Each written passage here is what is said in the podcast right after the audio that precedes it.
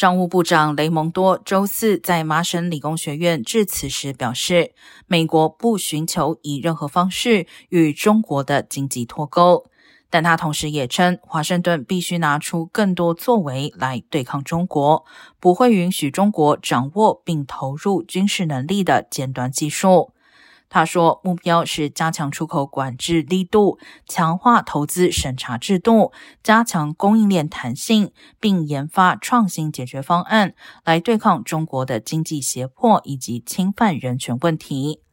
雷蒙多前一天并且告诉记者，美国正就半导体加工限制与盟国合作，希望各国采取类似美方的措施。